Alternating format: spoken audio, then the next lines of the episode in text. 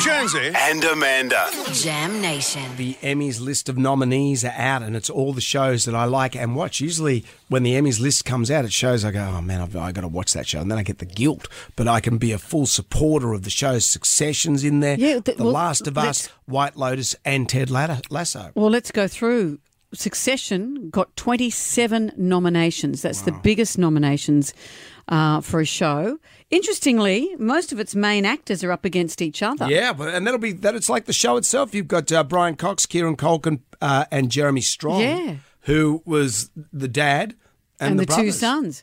And they're vying for the top position. You're And quite right. Sarah Snooks, the in the actress is Shiv. Sarah Snook is. Oh, I hope she gets that.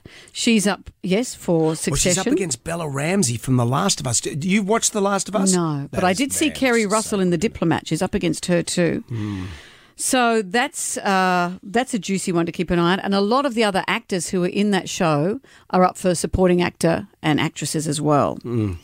Um, let's have a look then. The next one down you mentioned was The Last of Us, which I haven't seen. That got 24 That is nominations. so good. Yeah, Have you seen episode three of The Last of Us? No, Murray Bartlett in it. Australian It's Murray just Bartlett. Absolutely amazing. He's up for two awards. In Best- fact, you don't even need to watch The Last of Us. You just watch that one episode. Yeah, it's a and standalone. It's just amazing. he doesn't poo in a suitcase. Remember that from White Lotus? that poo is up for an award as well. it's Best we're supporting crossing actor. life to it now. His best supporting actor in limited or anthology is him, W- Murray Bartlett for Welcome to Chippendales. I don't know what that is, Yeah, but that he's looks good. He's also up for The Last of Us, guest actor in a drama series. So some other Australians here. Oh, also, as we're saying, The White Lotus has Hmm. got 23 nominations. Nearly everyone who was in that has been nominated, um, except for the poo from season one.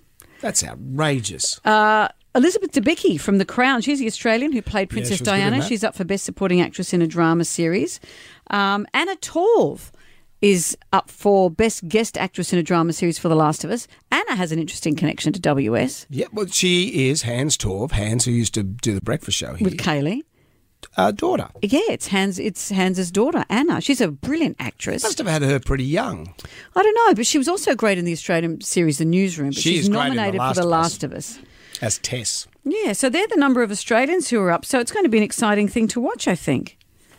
When's it on? I don't know. Okay. But also, as you said, Appointment TV. Uh, appointment TV. Make your own appointment. When's it on?